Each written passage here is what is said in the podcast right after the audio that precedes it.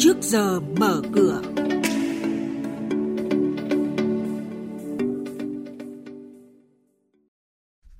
Thưa quý vị, trong chuyên mục này sáng nay sẽ có một số thông tin đáng chú ý.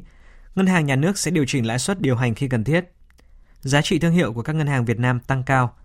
Công ty cổ phần Phú Tài, mã chứng khoán là PTP, lên kế hoạch lãi 600 tỷ đồng trong năm nay. Và bây giờ là thông tin chi tiết. Vâng thưa quý vị và các bạn, Phó Thống đốc Thường trực Ngân hàng Nhà nước Đào Minh Tú đã chỉ đạo toàn hệ thống cần đảm bảo hoạt động bình thường, không có chuyện đóng cửa, không giao dịch, mà cần đảm bảo các giao dịch cho người dân doanh nghiệp. Về lãi suất hiện không ấn định một mức lãi suất cụ thể, Ngân hàng Nhà nước khuyến khích các ngân hàng thương mại nên giảm lãi suất cho những đối tượng đang chịu ảnh hưởng nặng nề từ dịch bệnh, ngoài những lĩnh vực ưu tiên đang hưởng lãi suất cho vay là 6% một năm. Giá trị thương hiệu của các ngân hàng Việt Nam tăng cao, Cụ thể, trong khi năm 2019 chỉ có 4 ngân hàng Việt lọt vào bảng xếp hạng 500 thương hiệu ngân hàng lớn nhất toàn cầu, thì năm nay có tới 9 ngân hàng, bao gồm Agribank, Vietcombank, BIDV, Vietinbank, VPBank, Techcombank, MBBank, ACB, Sacombank. Kết quả này vừa được Brand Finance, công ty tư vấn định giá thương hiệu hàng đầu thế giới, công bố bảng xếp hạng 500 thương hiệu ngân hàng lớn nhất toàn cầu năm 2020.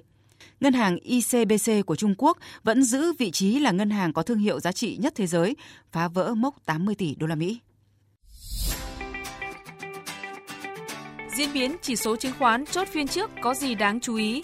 Những mã chứng khoán nào có triển vọng đầu tư? Những công bố quan trọng liên quan tới các mã chứng khoán niêm yết trên sàn giao dịch.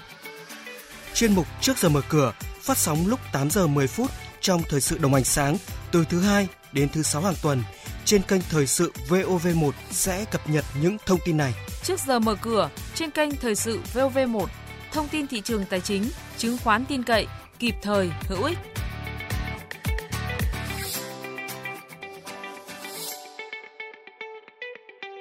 Vâng thưa quý vị, công ty cổ phần Phú Tài mã PTB vừa đưa ra kế hoạch năm 2020, công ty đặt mục tiêu doanh thu 6.400 tỷ đồng, tăng trưởng 15% so với thực hiện năm ngoái và lợi nhuận trước thuế là 600 tỷ đồng. Dự kiến trong quý 2 năm 2020, công ty cổ phần Phú Tài sẽ vận hành nhà máy Thạch Anh nhân tạo và đến nửa cuối năm sẽ bổ sung chỉ tiêu kế hoạch sản xuất kinh doanh của nhà máy vào kế hoạch kinh doanh chung. Tổng công ty cổ phần bảo hiểm Petrolimex Pegico, mã chứng khoán PGI cho biết, ngày 25 tháng 2 tới đây sẽ chốt danh sách cổ đông tạm ứng cổ tức năm 2019 bằng tiền mặt với tỷ lệ 13%, tương ứng một cổ phiếu được nhận 1.300 đồng. Như vậy, với hơn 88,7 triệu cổ phiếu đang niêm yết và lưu hành, Pegico sẽ phải chi hơn 115 tỷ đồng để trả cổ tức cho cổ đông hiện hữu.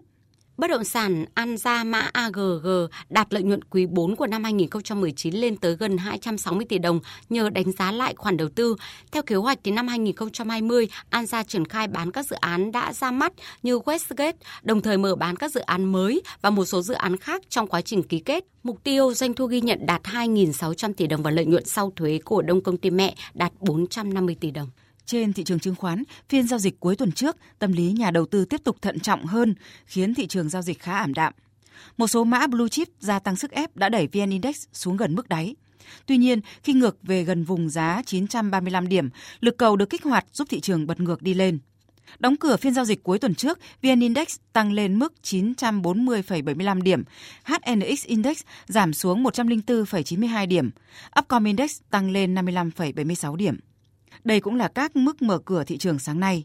Nhận xét về diễn biến thị trường trong quý 1 này, tiến sĩ Đỗ Thái Hưng, giám đốc nghiên cứu và tư vấn doanh nghiệp, công ty chứng khoán Đại Nam phân tích. Cái nhìn của nhà đầu tư cũng đang tương đối là cẩn trọng trước những cái thay đổi mang tính rất là quan trọng có thể xảy ra trong năm 2020 này. Chính vì vậy, thị trường chứng khoán Việt Nam về bản thân nền kinh tế cũng chưa có dấu hiệu thực sự tích cực mang tính chất đột phá để có thể tăng trưởng. Trong quý 1 này thì nó nằm ở uh, những cái uh, biến động mang tính là ngắn hạn. Trong năm 2020 thị trường chứng khoán đặc biệt VN Index thì tôi nghĩ nó cũng sẽ chỉ dao động ở ngưỡng từ 890 cho đến 1.000 điểm. Chắc chắn chưa có những động lực để có thể tăng trưởng mạnh.